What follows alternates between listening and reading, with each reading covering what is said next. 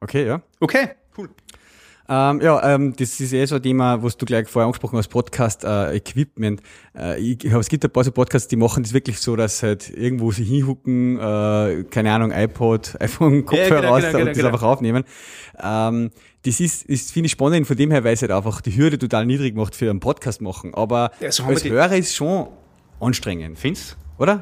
Also ich weiß nicht, also ich glaube ja, dass die ersten Podcaster das genauso gemacht haben, weil da war irgend so eine App drauf auf dem iPhone, mit der du das einfach aufnehmen hast. Ja.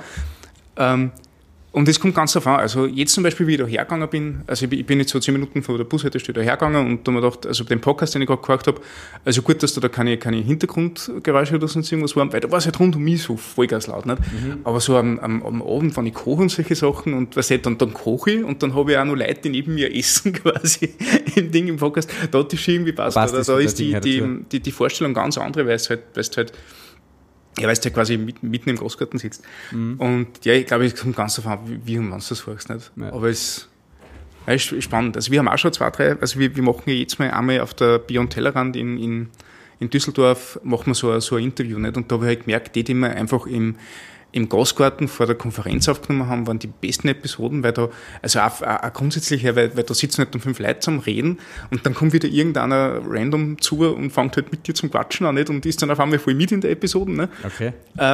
Die waren alle voll cool und die, wo wir nachher in diesem Kapitoltheater in Düsseldorf einfach in einen Backstage-Bereich gegangen sind, ja, alle zum Vergessen, nicht? Mhm. Da war alles ein wenig, also das war halt ausgelegt drauf, dass das leise ist, weil das halt ein Backstage-Bereich ist, wo sich die Leute vorbereiten können.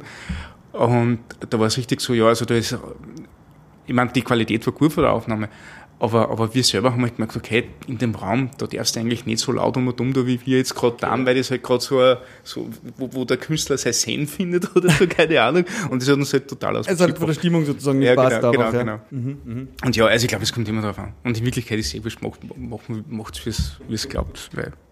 Aber das ist schon cool, ich habe noch nie so ein riesen Mikrofon mehr gehabt zum Reden. Also, ja. Die Leute, das war jetzt wieder cool für Video, nicht? Also ich wollte schon mein Podcast-Equipment herzeigen, das ist so, die Apple Earbuds, das sind jetzt neiche, weil meine anderen, die habe ich ruiniert, ja. Da ist der rechte Hörer ausgefallen, dann haben wir die gekauft und 2 Tage drauf habe ich es mit der Wäsche mitgewaschen. Okay.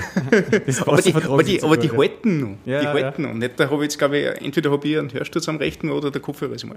Also, das Schöne ist immer, wenn man wieder dann ein neues iPhone oder was, dann hat man wieder einen zum Austauschen, die sind ja dabei mittlerweile. Das ist jetzt ein wenig teuer, oder? Wie viel kosten die? Ja, das ist also 29 Euro. 35. Ah, 35. Im Shop habe ich es gekauft, 35 Euro, ja.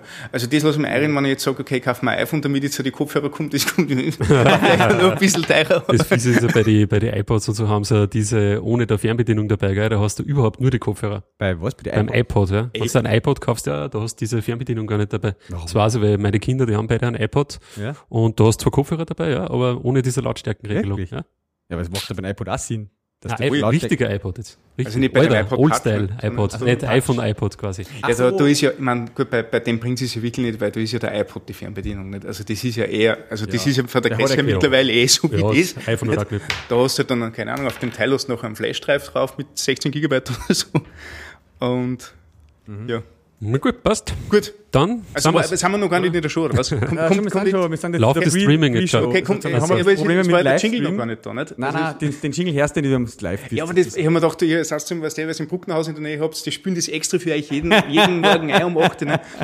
Und deswegen habt ihr auch den DJ nicht mehr leisten können, bevor der dort war. Genau, den Maximum Overdrive. Technology Initiated. Genau, ja. Das ist wieder ein Spiel, das kennen ja viele Hörer, die was neu dazugestoßen gar nicht. Oder vielleicht haben sie alle Episoden noch gekocht haben. Genau, ja, das ist vernünftiger.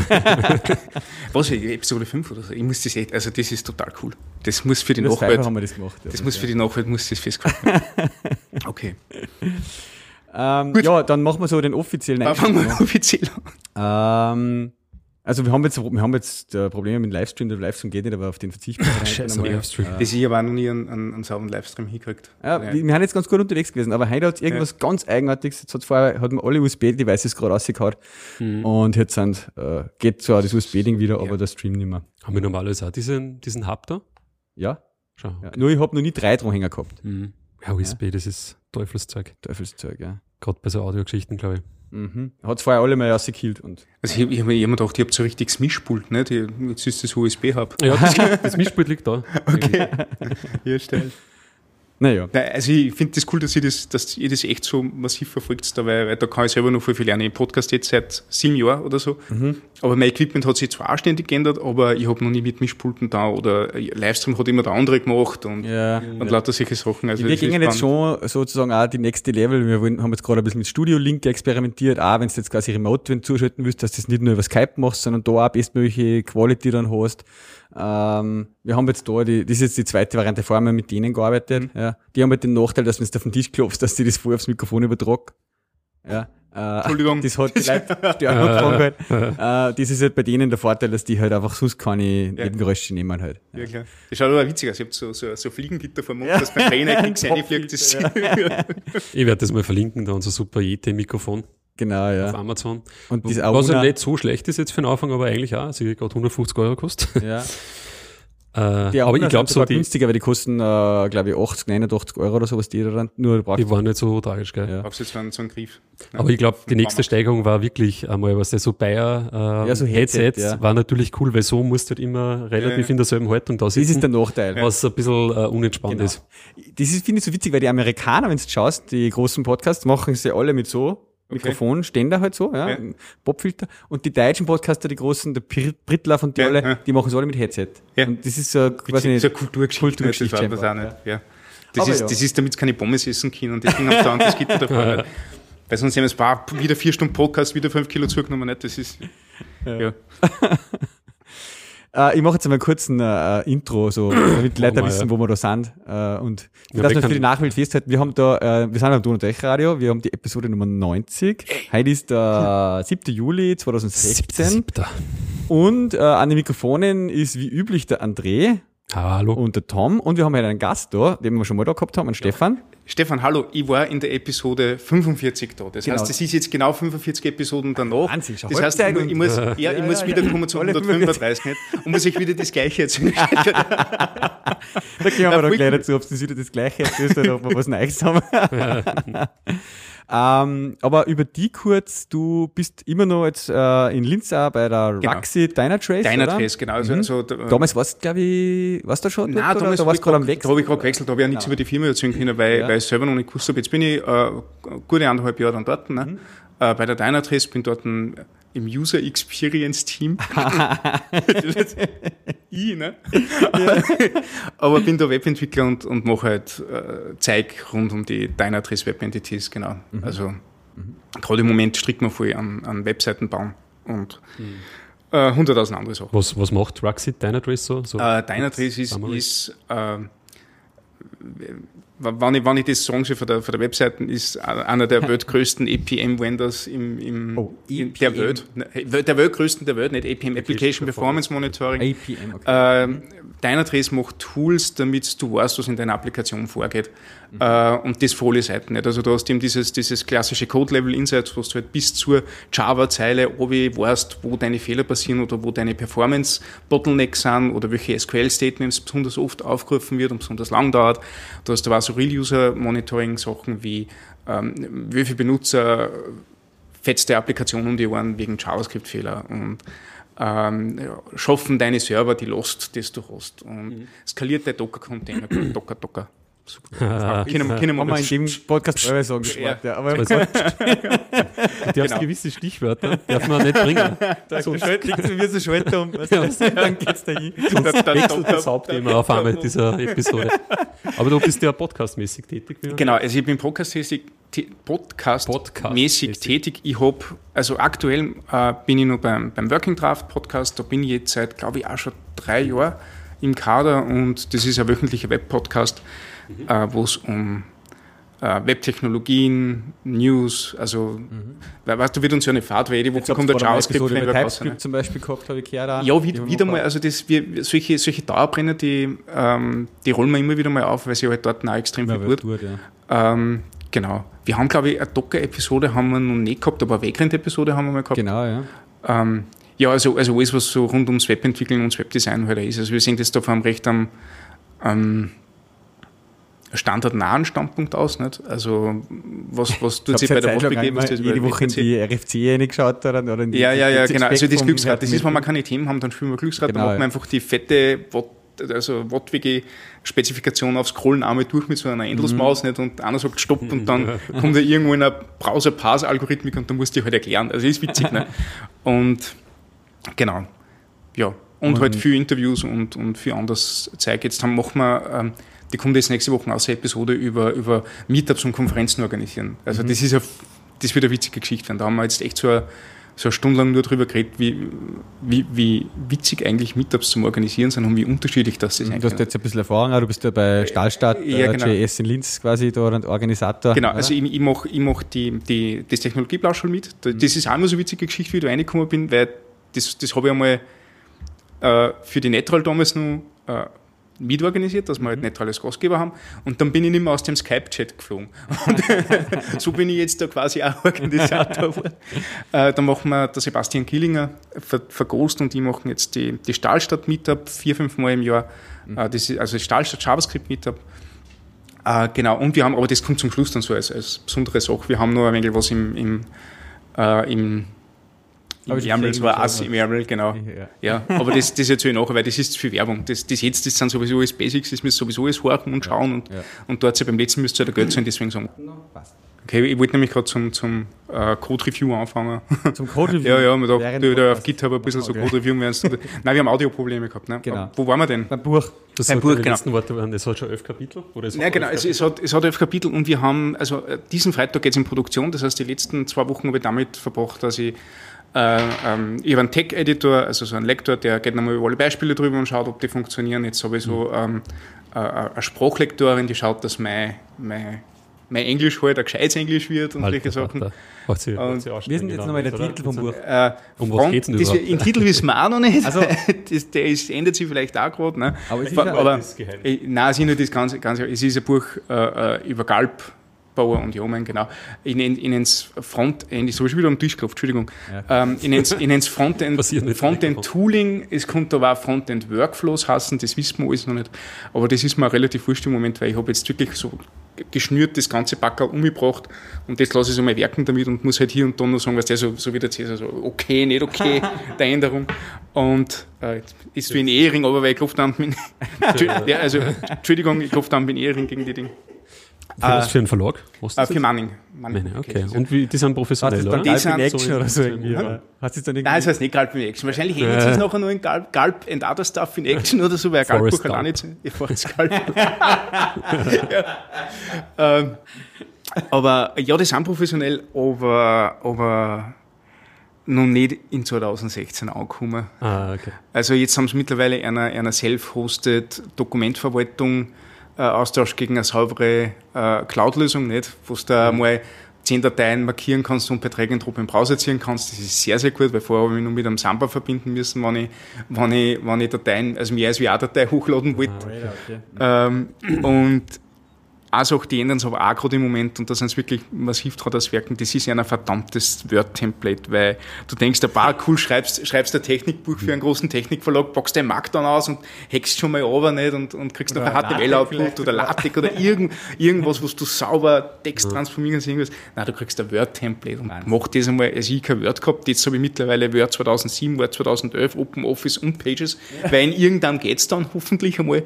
Und da musst du dann wirklich mit, was ich wie viel Formatvorlagen um ein dumm da und um ein dumm scheißen, ich sag's dir, das ist so ein Kampf. Und dann speicherst du das, dann schaut's gut aus, dann lädst du das auf in diese Dropbox, das haben, dann ändert er die Schrift für Areal in Windings überall, dann hast du lauter kleine Symbole dort stehen und dann lädt es dir runter, macht es im Word auf und verliert die gesamte Formatierung, dann tut es dir wieder nach, dann schickt es wieder auf, dann ruiniert es wieder. Furchtbar Katastrophen mit dem Ding zum Arbeiten. Aber das arbeiten sie jetzt auch gerade dran. Also das war krass, oder? Dass sie so eine Vorformatierung brauchen. Ich meine, die müssen es ja sowieso in irgendein anderes Format überführen. Nein, also die arbeiten nachher für die Word-Templates weg. Also das Word-Template, also ich habe jetzt 3 Kapitel, die gesperrt sind für mich, damit ich da nichts mehr ändere, weil das ist jetzt das Word-Template so sind quasi... Das sind eigene Files. Ja, jedes Kapitel ist ein sonst war es vorbei, sonst waren die Bücher nicht so lang wahrscheinlich. Ja. Nein, aber das hat mich echt gewundert. Also ich habe mir gedacht, ich habe diesen ganzen Publishing Dings, die habe ich mir ein bisschen anders vorgestellt, aber auf einer Template stehen sie halt total, weil es sind ja komplexe Bücher nicht. Also sie haben ja dort mit ihren Sidebars und Callouts und Grafiken, die Texte rundherum haben und solche Sachen, musst du halt ja wirklich viel unterbringen dort, aber dieses Word-Dokument ist halt, finde ich, das Falsche. Ich habe nachher was gesagt, du bist gerade so im Schrein drinnen und kaufst dann auch viel mehr Bücher auf einmal, Tech-Bücher, weil du halt interessiert bist, nicht an den Inhalt, sondern eher wie andere Leute sowas angehen, und dann habe ich eben dieses CSS-Buch von der Lea Verou habe ich mir gekauft, das fantastisch ist. Also CSS Secrets heißt das. Das ist die, was da auf der Code war. Genau, die war auf der Code. Und ihr Buch ist echt großartig. Und dann schreibt so im Vorwort auf die ersten zwei Zeilen, ja. Schreibt, dieses Buch ist in HTML geschrieben, und ich habe gedacht, das war so schön. Und da ist O'Reilly gerade massiv dran, weil O'Reilly sogar beim W3C einen Standard einreicht, zum Buch formatieren. Das heißt, die wollen CSS-Regeln haben, damit du saubere Buchstyles damit machen kannst. Das ist so ein Update für diese Print-Styles, die es schon gibt. Nicht? Ja. Du kannst ja dieses Add-Media-Print und kannst dann dort, keine Ahnung, sagen, wie groß die Seiten ist und wo du Umbrüche erzwingen willst. Aber da hört schon auf mit den Formatierungsmöglichkeiten. Und sie haben halt da, also sie wollen da quasi wirklich alles, was du irgendwie so im Publishing-Bereich tatsächlich brauchst, auf CSS anwenden, dass du HTML und CSS verwenden kannst, dass PDFs erzeugst und andere Druck-Output. Finde ich voll cool, weil sie denken sich halt, fast jedes O'Reilly-Buch, wenn es ausrennt und keiner kauft es mehr, dann wird das als Open Content publiziert. Nicht?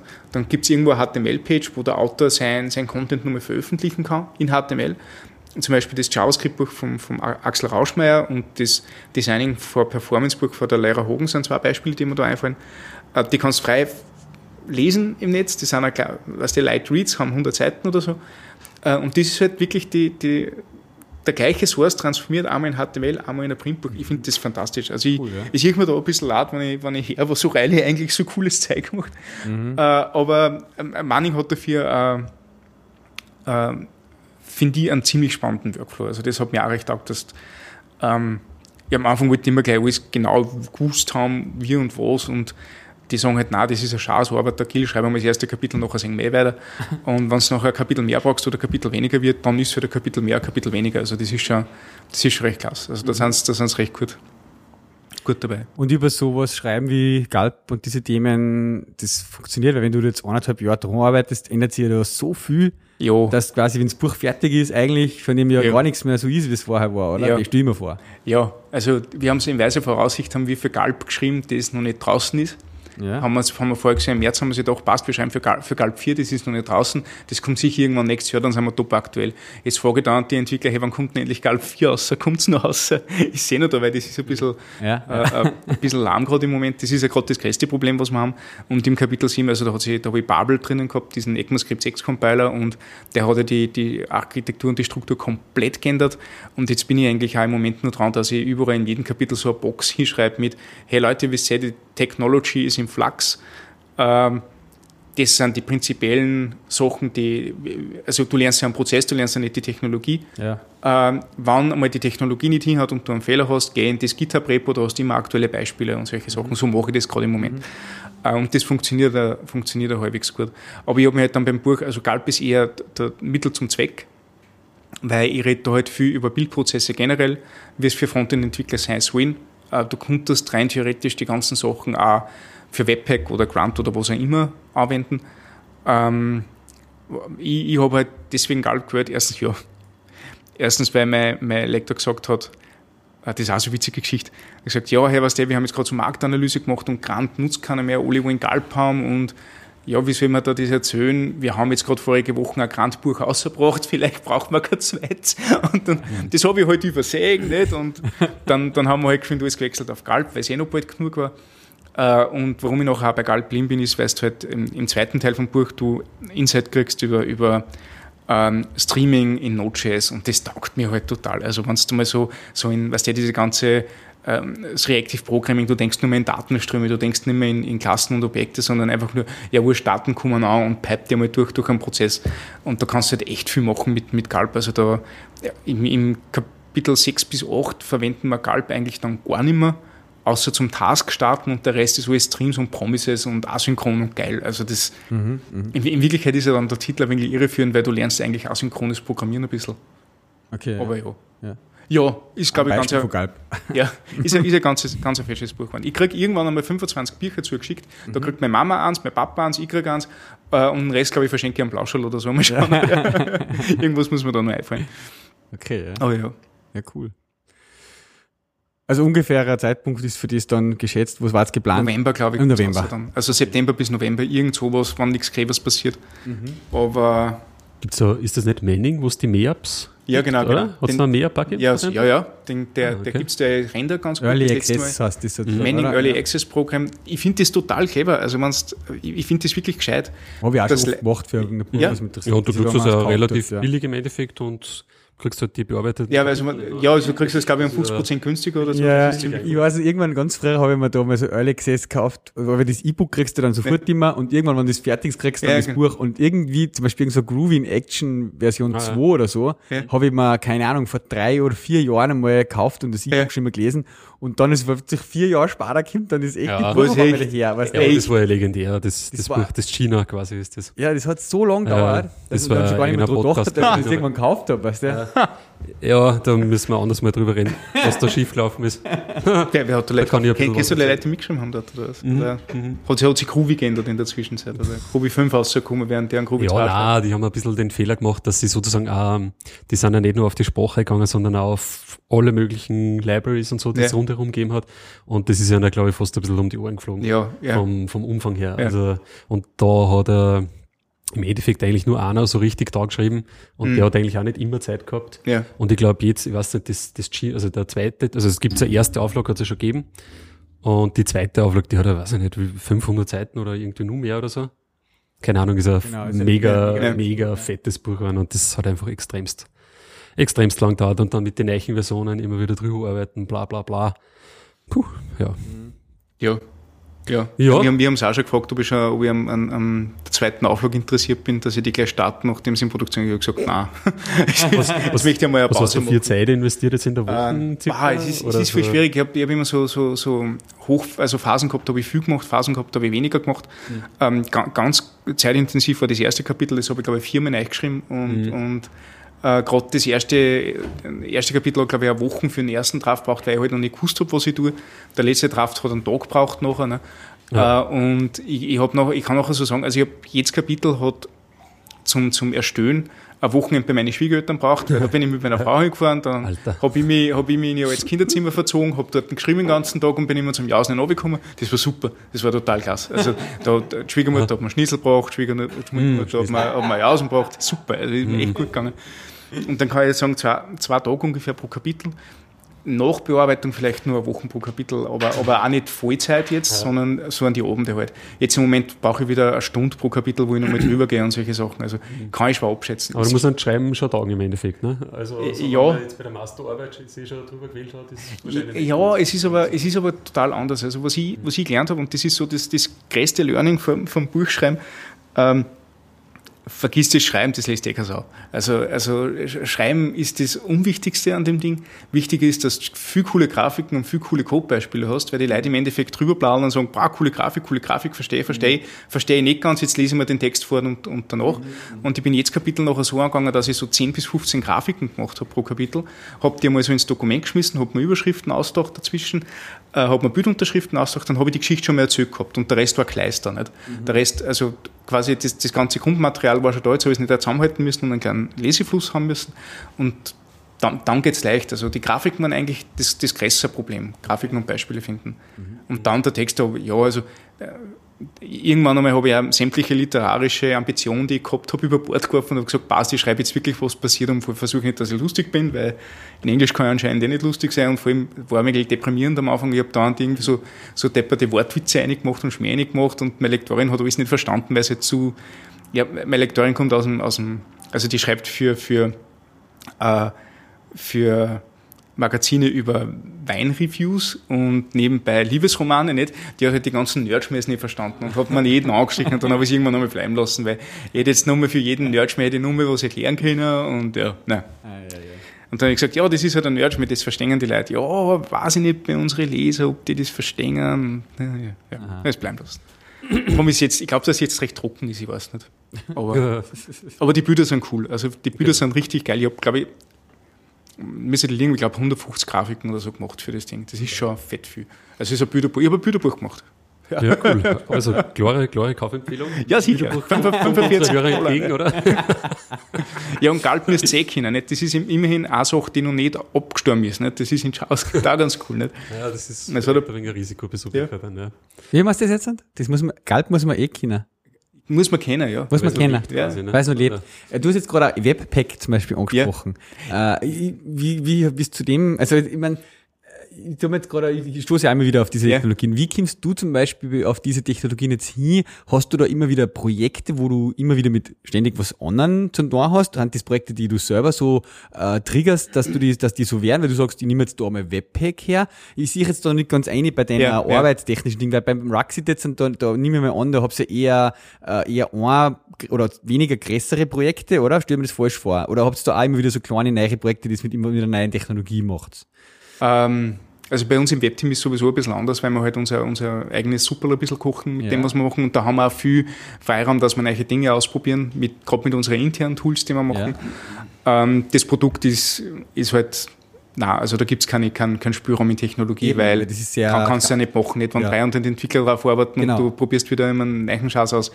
Das geht auf lange Sicht nicht gut. Also da sind Architekten dran, dass das wirklich sauber und klar bleibt. Mhm. Wenn was Neues reinkommt, dann wird das auch entsprechend vorbereitet. In kleine Projekte hast du alle Möglichkeiten. Nicht? Und aber du hast die kleinen Projekte, sind das private Sachen, Spielereien, Hobbys oder ist das irgendwo bei der Show Arbeit? Ja, also wir auf die neuen Sachen grundsätzlich draufkommen und das fragen sie uns auch bei uns im Podcast oft.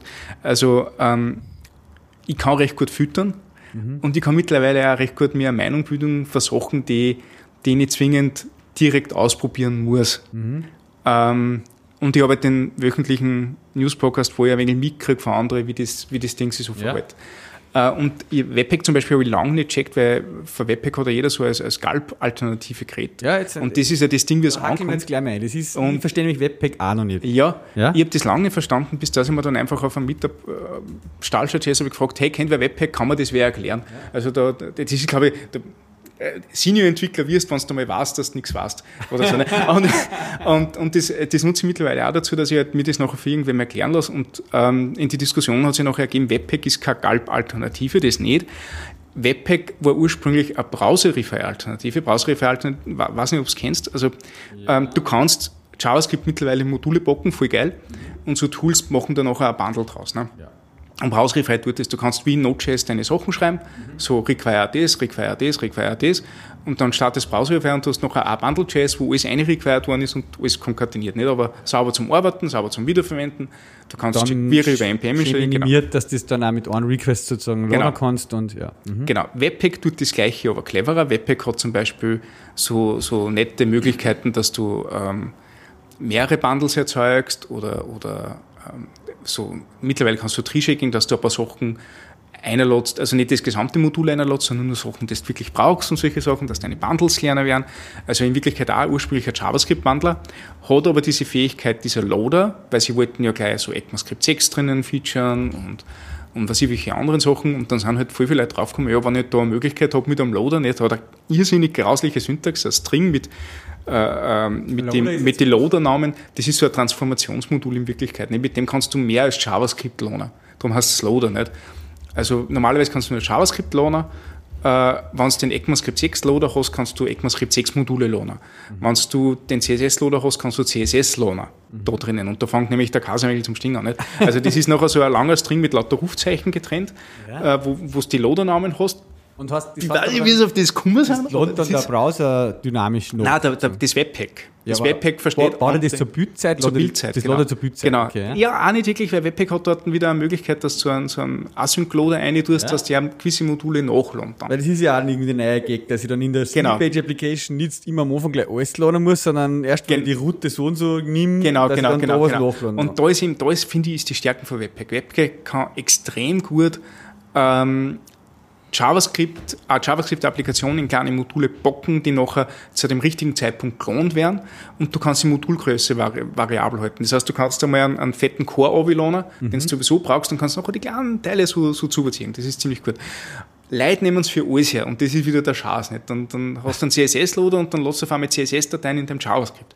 Warum auch immer, nicht? Du machst nur ein Require, damit das CSS halt mitbundelt wird. Oder du machst ein Require für der HTML, dass das HTML-File mitbundelt wird und damit was passiert. Und das finde ich so ein bisschen grauslich, weil das hat da nichts verloren drinnen. Da gibt es viel Glaubenskriege. Ich denke mir halt bei den meisten Sachen, ja, also da bin ich immer so die Gegenmeinung, nicht? Und denke mir, ja, irgendwann fliegt euch der Schaß um die Ohren. Aber dazu mal in einem Jahr immer weiter.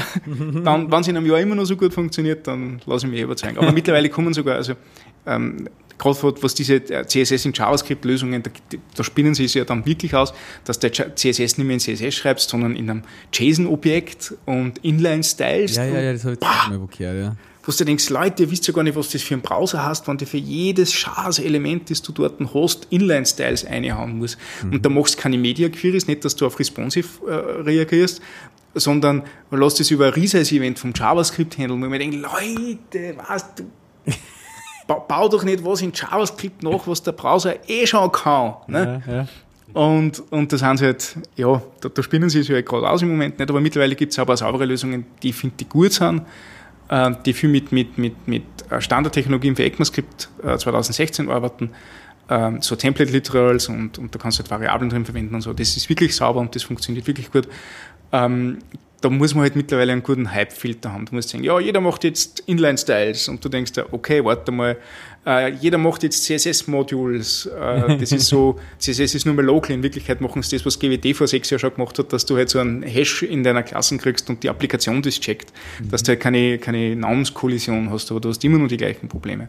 Angular macht ja das jetzt auch, dass du auf Komponentenebene verschiedene Server CSS mehrmals haben kannst. Und das ist die Schöne, also ich bin kein Angular-Fan, überhaupt nicht. Also ich finde Angular eigentlich... Finde ich persönlich viel zu kompliziert für das, was dort.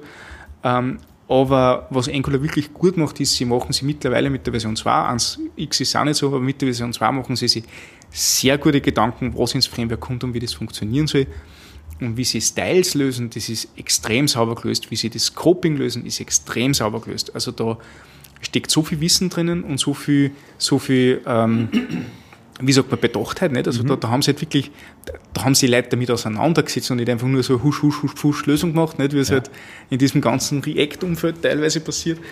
Aber das ist halt auch, weil dort eine Company dahinter steckt, die sich um alles kümmert. Bei React ist halt nur Facebook, die sich wirklich ums Framework kümmert. Rest macht die Community und da haben halt die lautesten Leute die meistens zum Sagen. Ich glaube, das wird sich auch alles ein wenig ausbalancieren in der Zukunft. Also da wird es einmal, also was mir taugt bei der React-Community ist, dass das sehr lebendig ist, dass sie da wirklich viel tut und du wirklich viel machen kannst damit und das Framework clever ist und ziemlich einfach ist. Aber es muss noch ein wenig, also das Umfeld muss noch ein bisschen gesünder werden. Nicht? Also für die ganzen Technologien und Möglichkeiten, die es dort gibt, müssen ein paar Sachen so wegsterben und ein paar Sachen stärker werden. Und irgendwann einmal hast du ein kurzes Environment, mit dem du dann auch arbeiten kannst, wo es dann auch keine Fragen mehr gibt. Und da sind sie auf einem guten Weg. Also da entwickeln sie es in die richtige Richtung. Das war halt im letzten Jahr 2015 war es eine Katastrophe, da ist es ja drunter und drüber gegangen. Und du kennst das nicht so.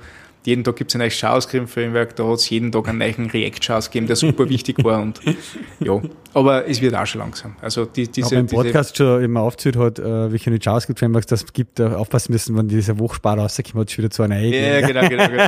Ganz genau. Ja, drum haben wir so einen coolen Podcast nicht, weil da wird uns nicht fad, jede Woche können wir was reingeschauen.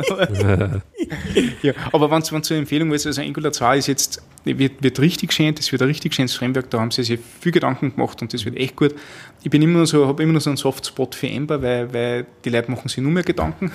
Aber ich habe jetzt keins sozusagen richtig so produktiv eingesetzt, ja.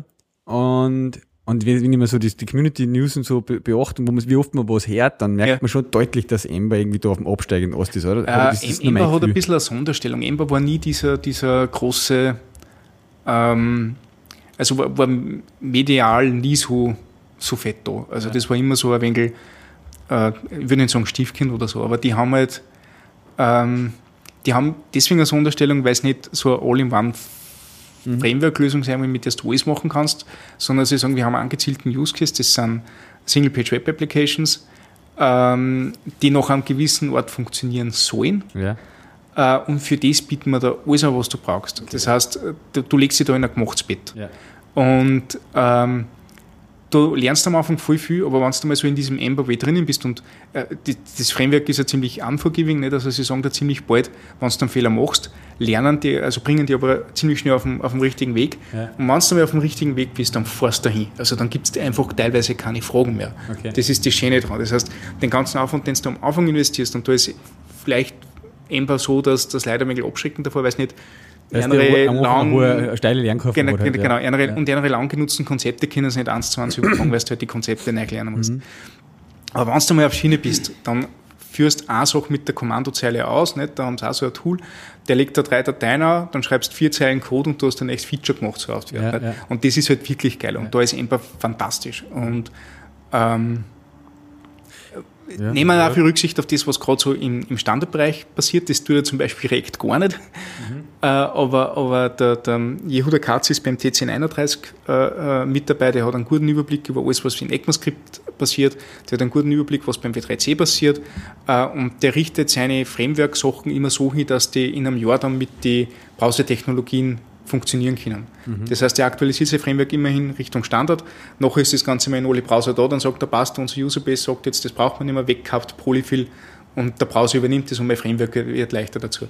Und so eine Weitsicht sehe ich bei keinem anderen. Also bei Angular nicht, bei React nicht, bei keinem. Okay. Und das finde ich halt fantastisch. Also wenn ich jetzt sagen müsste, was ist schön vom Software-Engineering-Standpunkt aus, nicht, ist das Ember, wenn du schnell was erledigen willst, ist es nicht.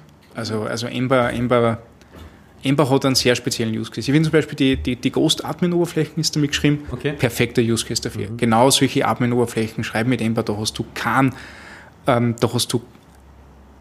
Reibungsverlust, irgendwas, weil es halt jeder weiß, wie er tun muss. Ne? Mhm. Und weil es genau für solche Sachen ausgelegt ist. Ja. Mhm. Was mir extrem gut gefällt am Angular ist halt beim Zweier jetzt diese ganzen, halt direkt ja nicht mit Angular, sondern aber einfach diese ganze Komponentenart und Weise. Ja. Also so das war immer das Problem bei JavaScript, CSS, HTML, wo tue ich was hin, weißt du, wie benennen sie das, wie weiß ich, das ist jetzt dieses eine Ding daran, ja, das gehört alles zusammen, ja, da endest du oft, dass du sozusagen HTML hast mit der ärgsten Struktur, dann hast du irgendwo dein mega CSS-File, wo alle Sachen drinnen sind, dann hast du irgendwo dein mega JavaScript-File und die 3 Files quasi, da ist alles durchmischt. Ja. Und jetzt hast du plötzlich beim Angular irgendwo diese Vorgabe, du brichst das aber in diese Komponenten, die halt ineinander verschachtelt sind und mehrmals verwendet werden. Und jede Komponente hat genau, was halt so zusammengehört, für sich beieinander. Also den quasi HTML-Teil, den CSS dazu noch und das JavaScript ist dynamisch. Ja, das ist wirklich fest. Und dadurch kriegst du schon so eine viel durchschaubare Struktur in das Projekt eigentlich, automatisch. Ja. Ich finde das ich finde auch mit dem ganzen Aufkommen von jQuery, im Endeffekt, wo jeder mal prinzipiell jQuery einballert irgendwie in einem Projekt, was nicht bei 3 auf dem Baum ist. Genau, hat das aber auch dazu verstärkt eigentlich geführt, ne, dass halt irgendwo irgendwelche Selektoren und so weiter eingebaut worden sind, so in Richtung, welches Element mag ich jetzt aussprechen, scheiße, es hat jetzt irgendwie keine ID, passt schon. Und genau da hinkommen wir jetzt. Da hinkommen, ja? Genau, man mag es ja nicht glauben, aber wir wollten eigentlich sogar heute über Thema reden. Ich finde es ja voll cool, weil wir es auch nicht drüber reden wollen. Das Spannende ist, ich glaube, wie lange haben wir jetzt, 40 Minuten oder so? Keine Ahnung. 40 Minuten. Ja, wir haben jetzt die erste Zeit unserer Liste erledigt gehabt. Genau, ja. Na, steigen wir da mal ein bisschen ein. Ja. Also der Ansatz ist wir wollen ja nicht wieder das Gleiche machen wie in der Episode 45. Ja, genau. Aber es geht bei uns ja immer so ein bisschen drum, du bist derjenige, der das Frontend noch ein bisschen einbringen soll. Und wir sind genau, also ich habe genau, wenn ich den Timer anschaue, zum Beispiel meine alten ganzen Projekte, habe ich genau die Situation eben, dass ich irgendwann, die sind nicht über Jahre entstanden, gell? Und dann ist das so gewesen, dann hast du vorher mal YUI sogar noch hergenommen und dann irgendwann haben wir gesagt, jQuery ist der neue heiße Scheiß und so, ja. Und dann brauchst du irgendwie, wenn du am Anfang mit jQuery, das Einfachste ist für dich, genau wie du sagst, ja, wie tue ich jetzt das eine Element da angreifen? Ja, also schmeiße ich ID drauf. Ja, und voll gescheit. Und mehrere hast du irgendeine Klasse, ne? Naja, Wurscht. Ja. vielleicht. Und dann machst du halt quasi deine Klassen und IDs, was du halt auf die Objekte drauf hast, Elemente, fürs jQuery. Und dann kommst du drauf, naja, jetzt passt die Funktionalität, stimmt, ja, jetzt teilen wir es noch ein bisschen. Also, da hast du nicht sehr IDs drauf und ein paar Klassen und so, irgendwie, da wuchs man das schon hin mit dir, ja, dass man das jetzt da auch noch stylen, ja. Und dann endest du nach dem wieder so ein Ding, wo quasi du kannst das gar nicht mehr verändern, weil wenn du das verändern willst fürs CSS-Styling, geht's JavaScript nicht mehr, weil die alle irgendwie aufbauen auf die IDs oder Klassen oder was auch immer, weißt du nicht, ja. okay, jetzt weiß ich, was Sie wissen. Ah, okay, was ist denn, ja. Ja, und wie bringst du das sauber irgendwann wieder? Wie bringst du das sauber hin, dass du weil du weißt nicht, ob diese CSS-Grafik das mit CSS teilst oder weißt das für jQuery herrlich oder für beides. Ja, da gibt es ja ganz, also es gibt ja keine Regeln, es gibt ja nicht die Ratschläge. Ne? Ja, klar. Aber der einfachste Ratschlag ist der, Klassen nimmst zum Stylen her, IDs nimmst für JavaScript her. Okay, das ist mal eine Grundregel. Das schreiben wir uns schon irgendwo hin. Nein, aber passt. Erstens hat das ja einen Hintergrund, weil wenn du die ID selektierst, das ist immer nur die schnellste im Browser, nicht, weil da das ist eine Map, nicht? Ja. Der weiß halt, das hat er, glaube ich, sogar teilweise im Dokument selber drinnen, nicht, wo also jede ID ist, glaube ich, eine Property im Document Object, ich bin mir nicht sicher. Und deswegen ist es zum einen schnell, es ist eindeutig, das heißt, du weißt ganz genau, was du selektierst damit. Ja.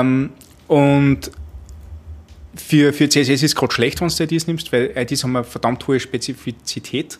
Das heißt, wenn du IDs teilst, dann überschreibt das jede Klasse, die du hast. Was der Kaskade kennst, Kaskade ist das, was immer so ein bisschen verwirrend ist. Wenn du jetzt zum Beispiel eine Klasse, wenn du eine Klasse hast und du nimmst eine Farbe drauf und dann hast du ID und gibst du eine Farbe drauf, dann gewinnt immer die ID. Ja, ja. Deswegen solltest du eigentlich IDs vermeiden, damit du ein bisschen, also damit du da selber nicht reinfuscht in Wirklichkeit nicht. Das ist auch so ein Ratschlag, wo du sagst, keine IDs nehmen, weil da hast du nicht ein Spezifizitätschaos rein und nachher funktioniert das Teilsystem und du arbeitest dagegen mit viel Importance und kennst dich nachher selber nicht mehr aus, deswegen lieber bei Klassen bleiben. Und so kannst du schon mal austauschen zwischen ID und Klassen. Ist schon mal ganz gut. Wenn du mehr Elemente selektieren müsst mit jQuery und du keine Klassen hast, auf das zugreifen, also keine IDs noch hast, weil das ist ja, ID muss ja eindeutig sein, ne? Ja. Data-Attribute nehmen, war ein Selektor, den du nehmen kannst, oder du machst so JS-Prefixed-Klassen eine. Also das haben wir teilweise genommen, wenn wir wissen, okay, das ist die Klasse ist jetzt nicht für Styling da machen wir JS-irgendwas, dann ist das wirklich nur als JavaScript-Hook da. Ne? Das ist auch eine Möglichkeit. Okay. Ja, aber was wir nehmen, also wir haben zum Beispiel auch so eine Komponenten, die wir immer geschrieben haben, ist der Toggler. Das ist so, der tut nicht viel, aber der horcht, also wenn du irgendwo klickst, musst bei irgendeinem anderen Element einen Active-State ändern. Das ist zum Beispiel, wenn du so ein Foldout hast, so ein Menü, klickst du auf den Button drauf, geht das Menü über, klickst nochmal drauf, geht es wieder auf. Ne? Ja. Und das hast du dann auch bei so einem Akkordeon. Klickst du auf den Titel drauf, geht das Akkordeon drauf, klickst wieder auf den Titel drauf, geht es wieder zu. Tut immer das Gleiche, sind aber verschiedene Komponenten.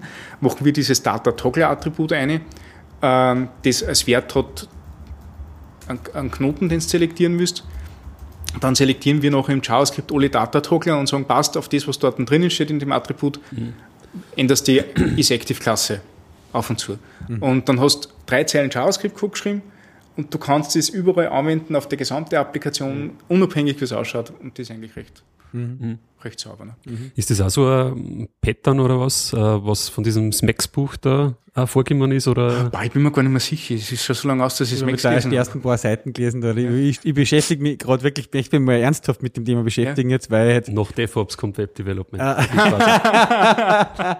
Noch Docker CSS. Aber es geht einfach auch darum, dass der das logische weiterfolgen. Ich würde ein gewisses Regelwerk da einbringen. Ja. Nicht ein starres, sondern einfach eine Diskussionsbasis im Team halt, weißt du? Oh, ist SMACSS. Und das fällt mir dem SMACSS ganz gut, weil es halt auch schon von Anfang an immer wieder sagt, bitte nehmt es jetzt nicht so, wie es ist, bare Münze, sondern nehmt es einmal als Richtlinien, als Ratschläge auch und macht es im Team was aus, wie es das in Hand habt. Ja? Ja. Weil bei uns ist es eben auch so, wir sind ja relativ ein kleines Team noch, aber es war halt einfach einmal gut. Beim nächsten Mal, wenn wir wieder eine größere Web-App bauen oder ein Refactoring machen von irgendwas, dass wir dann uns einmal vorher mal hinsitzen und jeder weiß ein bisschen auf Basis von dem SMACSS so Bescheid und dann machen wir es mal aus, wie dann wir jetzt da. Ja. Ja, ich will einfach also ein bisschen, weil es ist ja nicht so, dass die Regeln sind ja nicht schlecht immer, sondern es sind ja einfach, es hilft ja, wenn du dich noch nicht jetzt mal selber hinsitzen musst und überlegen musst, wie mache ich das, sondern wenn du eine gewisse Vorgabe hast und das einfach nach dem machst, das spart dafür beim Entwickeln viel Zeit eigentlich, ja, finde ich. Weil ich mag das gern, wenn ich, weil, sagt man immer, die hardest things is naming und Cache Validation. Ich beschäftige mich gerade viel mit Cache Validation. Das ist, und das Naming, wenn du dem das abnehmen kannst, quasi am Entwickler schon, hast du ihm schon geholfen und deswegen möchte ich ihm da gerne ein bisschen so. Nein, absolut. Also SMACSS gibt ja keine Namenskonvention vor, auch keine Regeln vor, sondern was SMACSS eben wirklich so klasse macht, ist, dass du sagst, er hat das geholfen, diese Teile aufzuteilen, aus folgenden Gründen, und die Gründe sind wichtig. Nicht? Ja. Da geht es vor allem viel um Spezifizität, da geht es viel um die Trennung von Layout und Styling. Nicht? Also Layout ist, wie ordnest du deine Elemente an, Styling ist, wie schauen die Elemente nachher wirklich aus. Und wenn du damit die Sachen erledigt hast, nicht? Also das sagst du, schon relativ weit. Dann bist du schon voll weit. Nicht? Und dann geht es wirklich nur darum, finde eine Namenskonvention, du kannst nachher seine nehmen, musst aber nicht. Also seine ist die logischere, weil du das überall siehst und bei Bootstrap auch so arbeitet. Dann gibt es noch dieses BEM, das recht beliebt ist. Also nach dem SMACSS-Prinzip, ja? Ja, nicht wirklich, sind Benennsachen so. Ne? Okay, ja. Aber ja, hat sich alles gleichzeitig entwickelt. Nicht Bootstrap ist draufgekommen, wie sie andere Sachen machen muss, gleichzeitig wie der Jonathan Smacks geschrieben hat. Und von dem ist das ein guter Weg. Okay, ja. Zum Gehen. Also BEM ist das Block-Element Modifier, das ist auch so eine Namenskonvention. Eigentlich war es einmal so ein, wie baut man JavaScript-Frameworks-Ding, aber die Leute sind früher auf einer CSS-Methodologie abgefahren, deswegen haben sie ist das, was überblieben ist davon, und das ist auch so eine Namenskonvention.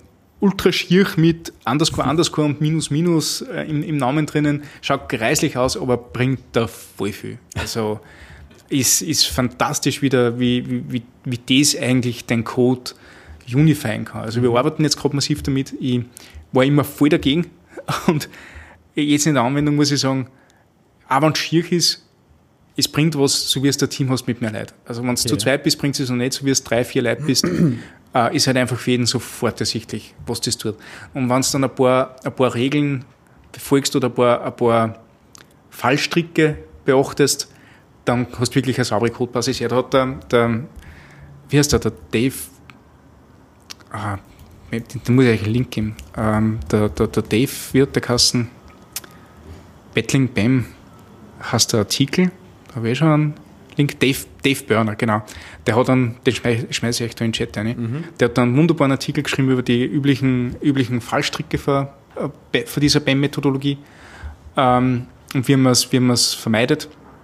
Den kann man auf jeden Fall lesen genau, dann hast du halt quasi jetzt halt eine Strukturempfehlung, dass du was Max hast nur eine gute Namenskonvention und dann halt alles machen, was der Harry Roberts macht in dem Gebiet. Also wir waren bei diesem Harry Roberts TopConf-Workshop vor einem Monat war das, glaube ich, oder so, 1,5 Monate. Ja. Ich habe zwar alles gelesen, was der geschrieben hat, aber so geballt in einem 8-Stunden-Workshop nochmal lesen, das war fantastisch. Also der war richtig, richtig gut, der war voll hilfreich und das war so ein, also der hat unser CSS nochmal so richtig aufgebracht um ein bisschen was. Also da denkst du jetzt ganz anders über Sachen nach. Der hat zum Beispiel auch das eingeführt mit diesen JS-Hooks. Nicht? Also dass halt, der arbeitet viel mit Präfixes, damit da sofort klar ist, wenn du die ersten 3 Buchstaben von deiner Klasse siehst, was das Ding tut und wo das in deinem Style-Sheet sein muss. Aha, damit du halt so Sachen wie Spezifizität, Kaskaden und so weiter keine Probleme hast. Weil er sagt nicht, es gibt immer diese Schrei in der Community, pfeif auf die Kaskaden, nicht die Kaskaden verwenden und mach es dumm und dämlich. Und er sagt, nein, verwend's, weil es hilft da voll viel, aber verstehe es halt nicht. Und das taugt mir immer recht. Also ich bin nicht so der Typ, der irgendwelche Aussagen dumm befolgt, weil einer die Meinung hat und solche Sachen, hat schon einen Grund für gewisse Fälle nicht, dass der das so sagt. Aber du musst halt immer verstehen, warum das Ganze so ist. Und dann kannst du es ja erst richtig verwenden. Und da ist der Harry Roberts extrem gut, weil er halt wirklich alles genau beleuchtet und dir immer wieder einen Grund gibt, warum du jetzt Sachen so machen sollst und nicht so machen sollst. Den Workshop, den macht er voll oft. Wenn es mal die Gelegenheit habt, es sind gut investierte, keine Ahnung wie viel Euro, weiß ich nicht.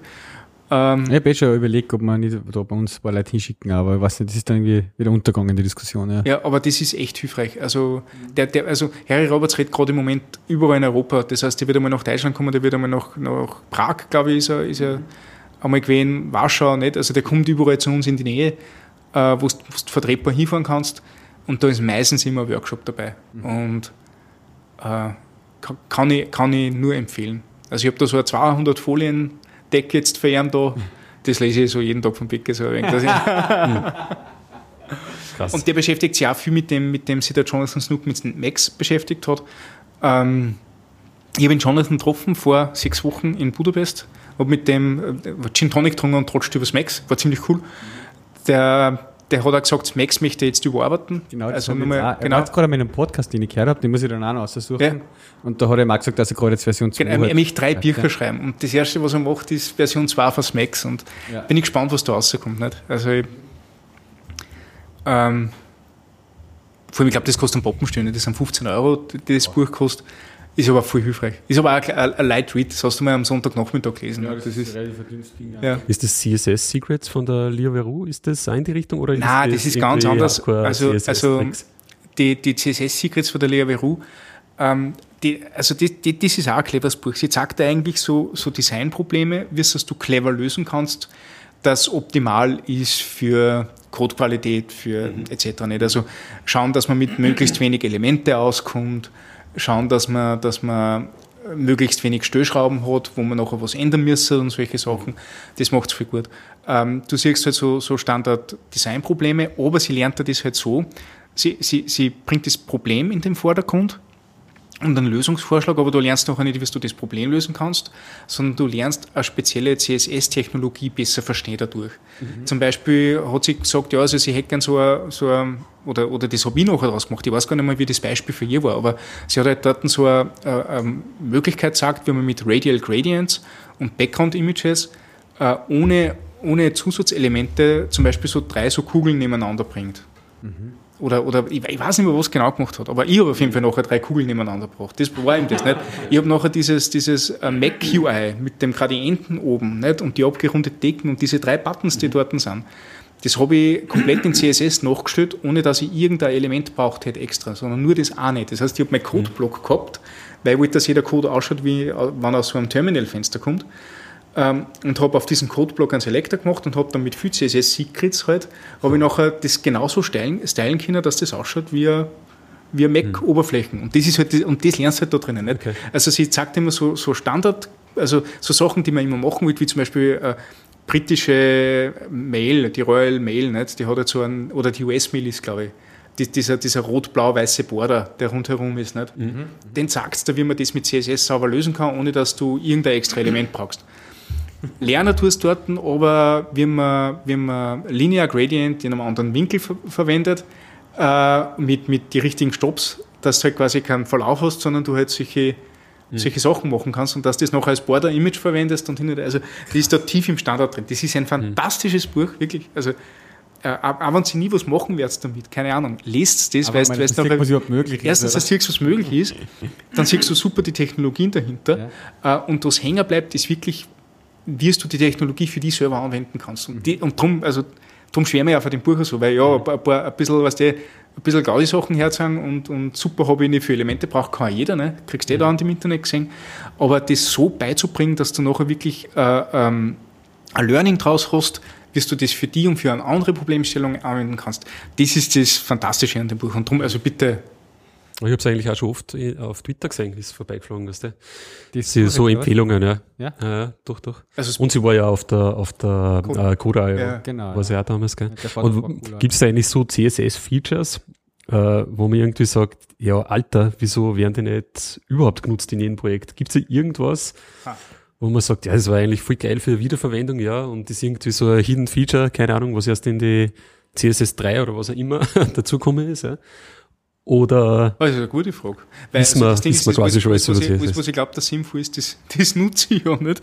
Also, da bin ich vielleicht auch ein bisschen schaut's tief drinnen, dass ich jetzt sagen kann, ja, das war jetzt life-changing. Was für mich life-changing war, ist Flexbox. Immer noch. Das kann man jetzt dann mittlerweile sicher verwenden, wenn man jetzt zum Beispiel auf Browser wie ENI oder so weiter pfeifen will. Flexbox ist der einfachste und angenehmste Weg, wie du Elemente nebeneinander bringst. Also, CSS hat ja ewig lang keine Layout-Möglichkeiten gehabt in Wirklichkeit, sondern das war immer irgendein Hack. Ja. Also, Sachen nebeneinander bringen, Menüs machen, etc. Ja, das ist immer eine Chance. Alter, Flexbox ist zum ersten Mal ein Schritt in die richtige Richtung. Und Flexbox ist jetzt was, Library? Nein, Flexbox ist ein Standard, der seit IE10 existiert und seit kurzem richtig gut funktioniert. Und das Coolste ist, du hast einen Container, du hast lauter Items, normalerweise sind die untereinander, sagst Display Flex, zack, sind sie nebeneinander. Du hast das eine, kommt es auch nebeneinander her. Und dann hast du Stellschrauben, da sagst du, ja passt, aber die sollen minimal so viel Breite haben, das heißt, nachher gehen in die nächste Zeile, Dann sollen sie sich aber gleich verteilen, das heißt am Anfang und am Ende platzieren von dem Container, nicht in der Mitte. Dann lauter Möglichkeiten, die es nicht gehabt hast, ohne dass du versiebst, wie viel machen hast müssen. Ja. Und dort hast du halt einfach nur so ein ganz Property aufschnitzen und das geht voll gut. Also Flexbox ist mit Abstand das Coolste, ne?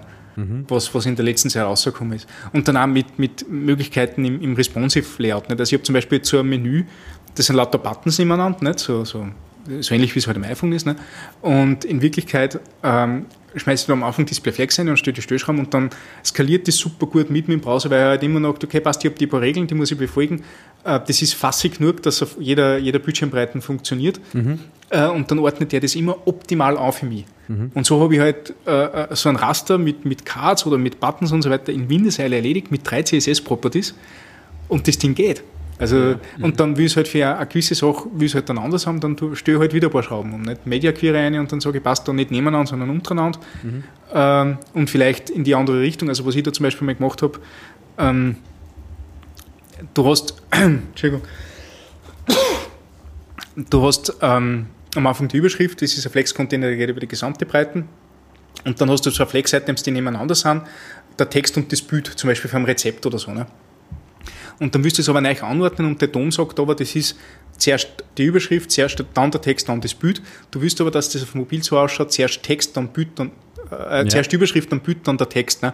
Dann kannst du mit der Order von dem Flexbox, kannst du nachher deine Elemente verschirmen in dem Ding. Das ist halt auch voll geil. Nicht? Also da kannst du halt wirklich sagen, ja, also das sind meine Elemente untereinander, das ist meine Richtung, in das geht, entweder von links nach rechts oder von rechts nach links oder von oben nach unten oder von unten nach oben. Zweidimensional geht nicht, du musst dich halt für eine entscheiden, aber da kannst du nachher die Richtung aussuchen und dann kannst du in diesem Strom die Items verstehen. Und dann kannst du sagen, die Items sollen über alles skalieren, sollen ganz hoch werden, sollen den Inhalt drinnen zentrieren, in der Mitte zentrieren, in CSS geht endlich, Wahnsinn. Ja. Nein, also wenn du Flexbox, schmeißt alles weg, was du über Layouting weißt in CSS und lern Flexbox von der Pike auf. Ja. Da gibt es eine super Seite von der Rachel Eindro, das suche ich noch. Ja. Dann denkst du, boah, cool, das geht alles. Ne?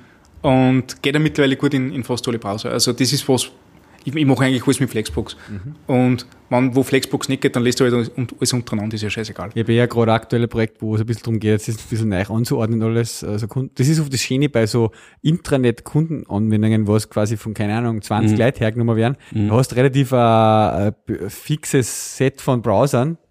Ob es jetzt dann ein IE10 ist oder ein Edge oder was es ist ja wurscht. Aber wenn es ein moderner ist und du weißt, dass alles die 10, was hernehmen, alle moderne Browser haben, kannst du eigentlich sowas einmal machen auch, ja. Und da sind meistens halt die Leute relativ flexibel, was die sagen dann, ja, scheißegal, ich habe sowieso irgendwie einen Firefox und einen Chrome installiert. Genau. Mach ich es halt da auf, ja. Also das ist eh nicht mehr, eigentlich glaube ich auch nicht mehr so krass, so wie es früher mal war, wo alle irgendwie SAP am Laufen gehabt haben und deswegen IE, Methoden irgendwie, das ist ja auch schon, ich glaube auch nicht mehr so wirklich jetzt Standard. Ja, also ich habe da mittlerweile vorher da auch Philosophie nicht, also meistens war es immer so, gerade bei den größeren Projekten, du hast halt für Browser, die ein ganz kleiner Bereich der Nutzer gehabt hat, die meiste Zeit investiert. Nicht? Also für 20% der Browser hast du 8% der Entwicklung gemacht. Ja, eben, ja. Und ich bin da dann relativ bald, also auch wie wir bei der Netral waren, habe ich gesagt, Leute, also wir können nicht für Low-End optimieren und uns dadurch alle Browser, die in Zukunft noch kommen werden, an die Eins von Latz genommen, weil die können dann wahrscheinlich nicht mit der Last umgehen, die du auflässt, weil das CPU nicht so stark ist, du wirst nicht mehr die guten responsive Sachen machen können, das Ding schaut auf die guten Displays verschwommen und scheiße aus. Nicht? Also der Aufwand steht nicht dafür, dass man für die 2% IE8-Nutzer bei uns diesen Aufwand nicht an. Gehen wir eher die Low-Res-Varianten, immer so diese Analogie mit dem HD-Fernsehen. Nicht? Also wenn jetzt der ORF, ich meine, jetzt da nicht mehr nicht. Jetzt hat er ja, glaube ich, auch Standard-Optat, ich weiß es ja nicht. Ich glaube, ja. Aber es hat einmal diese Übergangsphase gegeben, da habe ich auf meinem Schwarz-Weiß-Fernseher immer nur ORF schauen können. Der Mensch mit einem HD-Fernseher und der Digitalkarten hat halt dann das super gesehen. Nicht? Ja. Trotzdem, ich habe das gleiche Spiel auch schon können. Und ich habe keine Anforderung gehabt, dass auf meinem Schwarz-Weiß-Fernseher, den ich nie gehabt habe, das ist jetzt nur ein Beispiel, dass das Ganze in Full HD und sauber rennt. Ich wollte nur das Spiel sehen. Ja. Und das kann man mit Browsern genauso sehen. Nicht? Also wenn IE6, IE7 euer Schwarz-Weiß-Fernseher ist, dann kriegt er halt eine schlechte Variante. Wenn das nur der ganze Text ist, der von oben nach unten gelesen wird, dann ist das ja so. Nicht? Also hat er wahrscheinlich mehr davon, als wenn du dann versuchst, irgendein mutzflapsig modernes Design aufzuschnitzen. Also Ja, ich glaube, da hat sich ja viel da in dieser ganzen Mobile-Richtung, durch das, dass halt da im Endeffekt der Safari unter Chrome halt vorherrschen, gell, sagen ja viel einfach dann, ja, scheiß drauf, jetzt greifen wir schon, keine Ahnung, 70% unserer Leute sowieso nur mehr mit nur mehr Mobile auf die Seiten zu. Ja. Dann ignorieren wir halt die IE 9 Abwärts-Versionen oder so.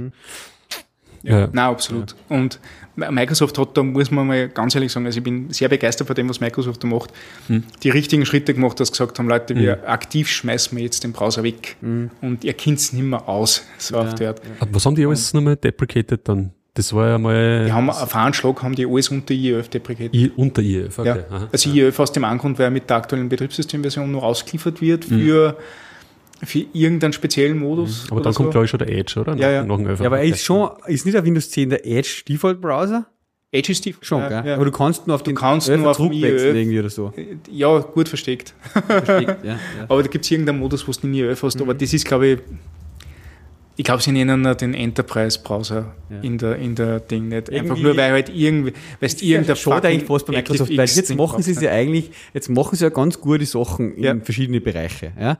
Aber die Leute sind schon ein bisschen verprellt, ja. Also, wenn man sich das anschaut, was jetzt gerade, wie schwer das ist sie dann, oder mit welchen Scheiß-Tricks sie versuchen, die Leute, also Windows 10 unterzubeln. Ja, das ist peinlich. Also, weil jetzt dann irgendwie die Phase abläuft, wo es gratis war und so weiter, und dann schirmen sie einen noch den Button hin, der was früher schließen war und jetzt quasi okay. Nein, also, das ist peinlich, das ist schon wachs. Das widerspricht ja dem Ganzen, was Microsoft im letzten Jahr dann gemacht hat, weil Microsoft war noch nie so offen und so zugänglich. Also wir sind im letzten Jahr, aber nicht? Also gerade als Entwickler merkst du es ganz stark. Also die DevRel machen einen fantastischen Job bei Microsoft. Ja, wenn du das Visual Studio Code anschaust, das ist eine super geile Sache. Weißt du, alles, was sie jetzt mit TypeScript machen, ist super cool. Ja? In der Docker-Community sind sie voll drin.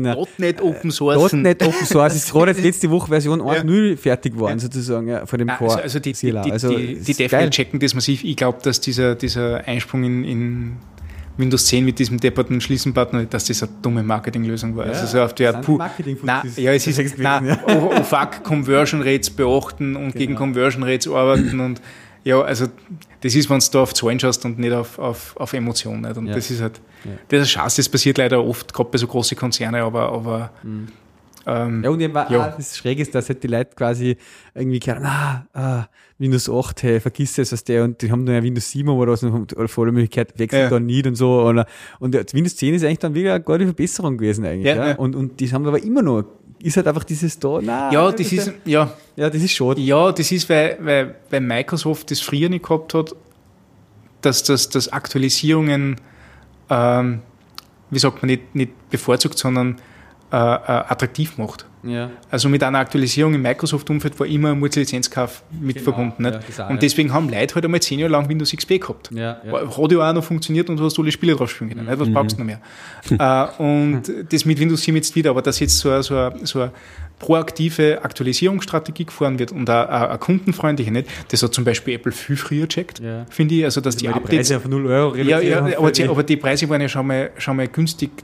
Ja, 29 Dollar oder was? 90 Dollar. Bitte Gage. Ja. Das sind ja keine 150 Euro für eine neue Windows-Lizenz und solche Sachen. Und dann hat es auch den Schatz mit den unterschiedlichen Paketen. Nicht? Da hat's ja, wenn du Windows gekauft hast, hast du 6 verschiedene... Professional, Home, Enterprise. Kennen sie ja keine Sau aus. Ja.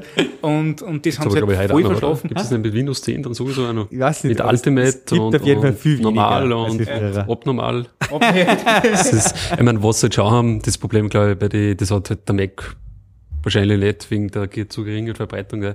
Wenn du halt wirklich dann EDV-Leiter bist in der Firma oder so und dann hast du halt SAP am Laufen und dann hast du dein CRM am Laufen und dein Document-Management-System und das eine... Weiß ich nicht, wird aber nicht upgradet von der Firma. Ja. Dann hast und was einer sicher weh tut, was die Firmen sicher weh tut, ist ActiveX geht halt dann nicht mehr. Ja. Mit was? Edge. Ne?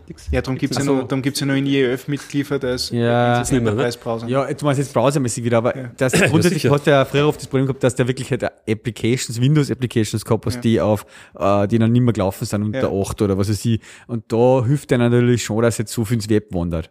Ja. Weil beim Web halt ist dann eher mehr egal, wieder, ob du das Windows 7, Windows 8 oder Windows 10 hast, solange es... Man muss ja dazu sagen, dass Microsoft die Enterprises da recht gut unterstützt, wenn es ums Migrieren geht. Das machen sie auch sehr, sehr gut.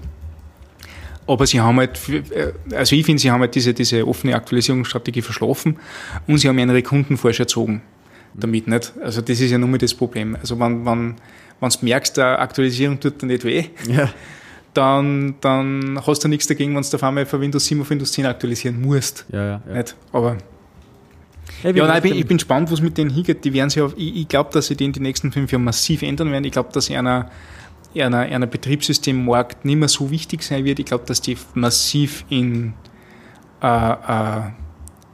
Softwarelösungen investieren werden. Also ich glaube, dass die Developer-Schienen nur stärker... Ja. Verstehe ich auch nicht. 26 Milliarden. Ja, die werden einfach alle Leute abwerben von LinkedIn. Ja. Also die sie steigern die Developer-Productivity, haben sie gesagt, oder? Weil es weniger LinkedIn-Mails kriegst du dann als Developer. Ah, ja. Keine Ahnung. Ich bin nur immer nicht bei LinkedIn angemeldet und das mache ich nicht. LinkedIn ist das Ärgste überhaupt. Alter Vater. Kennst du den Spruch nicht? Also, du hast einen LinkedIn-Account, du meldest ihn ab, du meldest den Internetzugang ab, du kündigst dein Haus auf, du ziehst auf eine einsame Insel, da kommt eine Nachricht in einer Flasche, ist für LinkedIn. Also gut, ja. Ungefähr so, ne? Ungefähr so, ja. Ja, gut, ja. Wie lange reden wir jetzt schon? Du, also, wir haben jetzt eine Stunde 5. Wir kommen ewig weiter rein. Das ist wieder, aber du musst weg. Ich habe das einmal verschoben, also so ein Viertelstunde. Ja, das Ding, ich muss auch ganz kurz schreiben, weil ich hätte in einer Viertelstunde Stand-up und ich muss noch 10 Minuten zum Bus zurückgehen und noch 20 Minuten in die Firma fahren. Ich glaube, das Stand-up... Nein, wir können aber... Wir müssen nicht. Wir haben ja was... Ich finde jetzt, wir müssen ja nicht unbedingt diese Themenlisten, die wir uns vorbereitet haben, durchackern. Aber ich finde, es sind ja schon ein paar sehr gute Infos dabei gewesen. Ja, wenn's hübsch. Außerdem geht es ja echt nur darum, dass wir unseren Podcast ein bisschen bereichern, um mal andere Leute da reinzubringen. Genau, es geht uns ja nicht um CSS und ja. Scheiß drauf. Ich finde das ja so cool. Ich hab nachher... Sagst, passt, machst du wieder die DDR-Homepage auf, gibst Gast da in der Suchmasse und sagst, Stefan Baumgartner, aus. Also ich habe einen guten Track-Record im Moment. Genau. Nein, wir haben jetzt schon Überlegungen, dass wir das ein bisschen mehr machen in Zukunft. Das Hauptproblem ist, bei dir geht es gut mit dem Herkommen und so, glaube ich, gell? Ja, jetzt auch nicht mehr so, weil, also früher ist es besser gegangen, weil ich halt bei der Tabakfabrik drüben gearbeitet habe. Jetzt muss ich halt noch Ruhe von mir, und das wird jetzt noch ein wenig, also jetzt mit der Eisenbahnbrücken noch nicht gescheiter Schatz. Also, weil sonst war ich jetzt über Brücken gegangen und ich bin gestiegen, jetzt muss ich einen kleinen Umweg machen. Ja. Schauen wir mal. Aber nein, vielleicht machen wir das in Zukunft auch ein bisschen eben mehr mit Remote. Heute haben wir auch gesehen, dass uns das Audio-Setup ein bisschen schwieriger ist zu dritt, als wir zu zweit. Ja, darum war es ja bis jetzt nur zu zweit, nicht? Weil das Audio-Setup nicht mehr herkommt. Ja, nein, ich kenne das ja nicht so. Also cool ist, dass ich nachher nichts mehr machen muss. Ich habe jetzt immer, so selber beim Aufzeichnen nebenbei Tonspur mitschneiden und so weiter und hin und her. Boah, voll.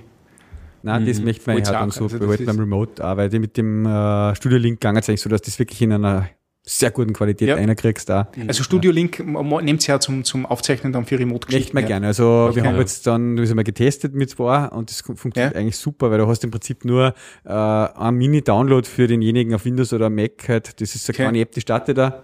Und er braucht eigentlich nur irgendein Mikrofon, und du startest bei dir in dein Audio-Aufzeichnungssystem halt, was ich da habe, beim Reaper drin, sagst nur eine zusätzliche Spur von Studio-Link und dann spielt der das einfach ein, oder? Also wir haben jetzt immer nicht zum Aufzeichnen, sondern zum Telefonieren grundsätzlich nicht Appear.in hergenommen, weil die Qualität so gut war da drinnen. Das ist so, also Appear.in, machst du irgendeine random URL auf und dann kannst du dann einen Chatraum machen für alle Leute. Ne? Aber du musst halt den Output wieder irgendwo durch ein Mischpult schleusen und darfst einfach Schatz. Ne? Ja. Darum möchte ich jetzt den Zencastr ausprobieren, weil der Zencastr ist quasi Appear.in mit einer Aufnahmemöglichkeit. Der zeichnet für dich alle Tonspuren auf und gibt dann nachher lauter Download-Backerl, das du in eine Phonik schmeißen kannst. Okay, ja. Das möchte ich jetzt einmal ausprobieren, weil das wird uns für die verteilte Gruppen nicht Düsseldorf, Berlin, Frankfurt, Linz. Ist natürlich ein Schatz.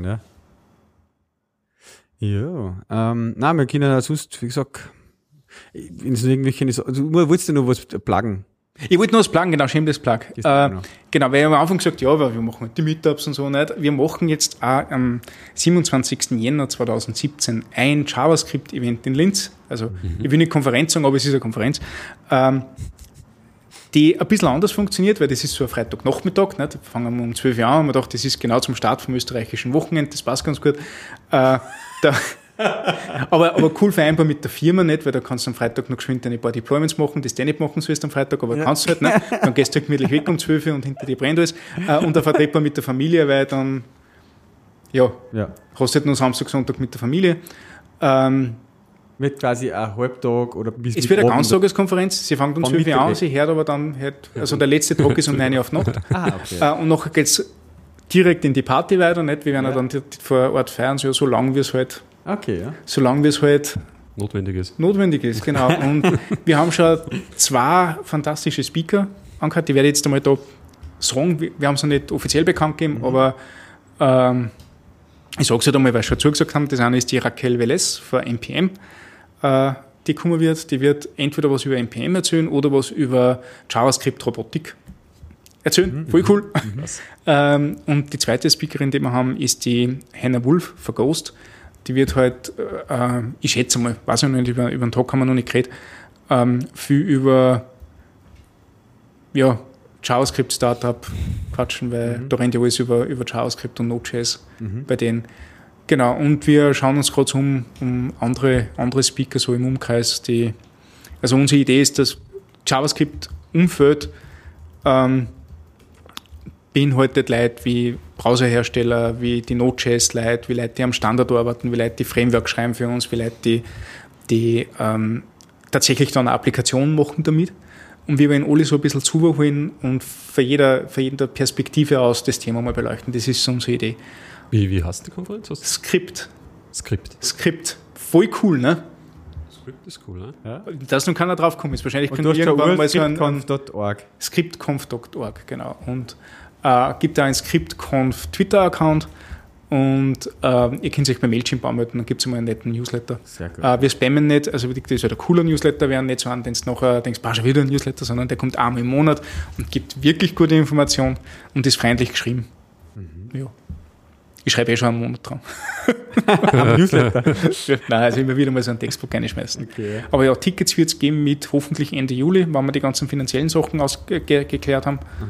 Und werden erschwinglich sein. Also das muss ich auch dazu sagen. Genau, den Preis weiß ich noch nicht, aber sagen wir so, für den Inhalt, den es gibt, ist auf jeden Fall cool. Ist es wert. Ja, wir sind gerade voll im Verhandeln mit einem, der war beim CCN 31 und hätte da schon ein bisschen mehr Erfahrung in dem Gebiet und konnte dort extrem viel erzählen, war einmal ein jQuery-Member und solche Sachen. Das war schon super. Aber schauen wir mal. Ja, sowas ist auf jeden Fall willkommen, weil man quasi das gut vereinbaren kann. Nicht so weit wegfliegen muss wegen sowas. Ja, genau. Einfach mal so noch mal und wie gesagt, Freitagnachmittag. Ich habe dir aber das Zielpublikum gehabt. Nicht? Damit du halt das mit deiner Familie, mit deiner Arbeit super erreichen kannst. Super, Also muss ich auf jeden Fall hin. Ja, wir haben es ja doch gesagt, dann können die ganzen Wiener mit dem Zug gemütlich reinfahren, brauchen sie nicht stressen, können normal aufstehen, können den letzten Zug um 11 Uhr wieder zurücknehmen, wenn sie wollen. Nicht? Ja. Also das wird dort auch recht ideal gehen. Und jetzt suchen wir gerade eine Brauerei aus, die uns unser HTM Ale 5 macht. HTM Ale. mal schauen, ob das auch was wird. Ja, und ich stricke gerade die Webseiten im Hintergrund, die wird ein besonderes Theme kriegen. Also, möchte aber auch noch nicht zu viel verraten. Folgt auf ScriptConf und da kriegst du dann super Updates und Newsletter und bam. Geil. Super. Ich bin schon Twitter-Account, Twitter-Follower habe ich schon. Und ich glaube, ich habe schon. Newsletter habe ich schon angemeldet, Ja, Thompson folgt dir jetzt. Ja, schon.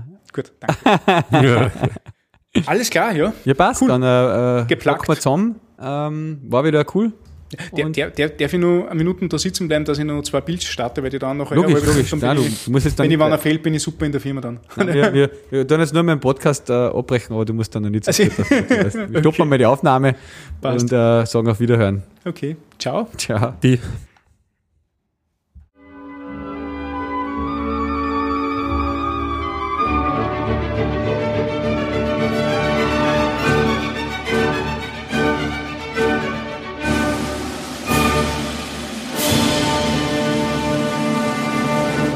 Das war eine weitere Episode vom Donau-Tech-Radio.